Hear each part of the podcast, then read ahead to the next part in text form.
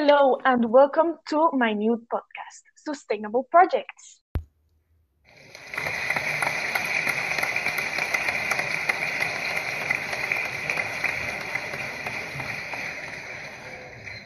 I'm your host, Juliana, and today we're going to discuss how to make compost and how it affects our lives and the earth in a positive and sustainable way.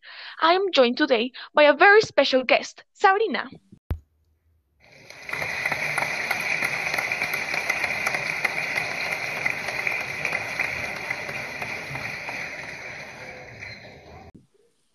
Hi, thank you very much for having me here today. I am really excited. It's an honor to have you here. So, let's get started, shall we? Yes, I wanted to start talking about what we did in this project. We had our minds set to the goal of how we, as chemists, design and build an effective home scale composting system that can help to reduce the amount of household garbage sent to landfills and that can be used by families in CLN. Oh wow, that's that's a very interesting goal. From what I've learned, compost is used to replace chemical fertilizers to well fertilize someone's garden in a more sustainable way. Yes, that is exactly what compost is made for. But did you know that it also helps with economy? Yes, like of course I I know that by making compost you reduce the amount of waste that goes to landfills and that these landfills are very expensive to maintain and build. So doing composts helps by reducing your waste or like at least what you do with it. Besides, the landfills produce a very bad chemical called methane. Compost does release some greenhouse gases, however, they aren't as harmful as methane. Well, that's amazing!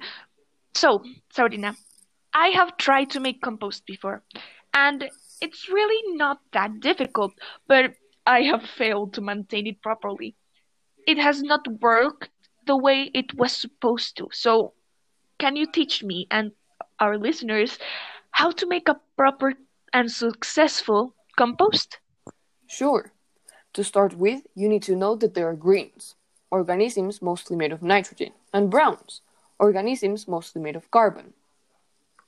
So the organic trash would make part of the greens, and the elements like dead leaves or carton are browns?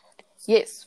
It is actually easier to recognize it by color coding, as said by the name greens and browns. Oh, oh, that makes sense. To continue, you have to keep in mind a ratio of 25 to 1, referring to 25 parts of brown to 1 part of greens. There also is a ratio of 40 to 1, but you can flow between those two. So you would technically have a larger amount of browns than greens. Yes, you definitely would. You really seem to be understanding. Thank you. It's actually not that hard some from what I seem to understand. Once you get a hang of it, it is pretty easy. So, when I was doing my compost, I watched a tutorial that said that layers were essential for the process of composting. Is this true or To be honest, I really don't know that much about layering because in my compost I decided to go for another option, in which the compost was just a big mixture of greens and browns, of course, taking into account the proportions said before. Oh, that makes sense. Like I learned that you still have to mix the compost every once in a while, so layers would be lost anyway. But what do you do to maintain it while it's decomposing? Apart from mixing, I have no other hacks.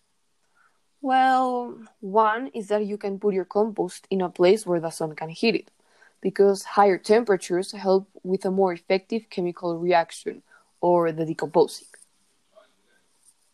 Of course! Uh, heat is one of the main factors that accelerate the rate of reaction.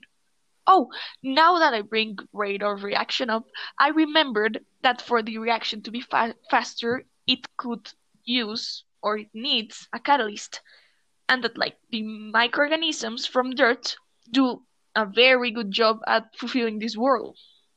Yes, the microorganisms found in the dirt break the compost's original bonds faster, and the new ones are also created at a higher rate. Exactly. Compost is basically a clear example of how breaking different bonds from an original product can lead to a different result.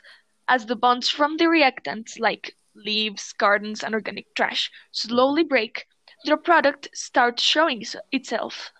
Also, by adding holes to the base in which you have your compost, you're allowing for oxygen to come inside and create the new bonds faster. Yes, this helps the compost to develop faster and have an efficient product. Wow. Um. Well, do you have any other tips for us today? Mm, no, that's pretty much it.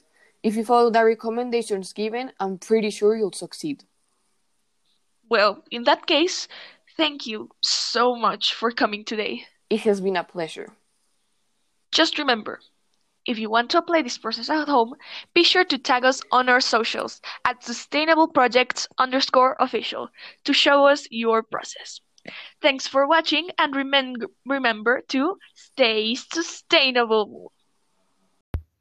Disclaimer Sustainable Projects is part of a school project, therefore, we don't have any social media accounts. We hope you understand.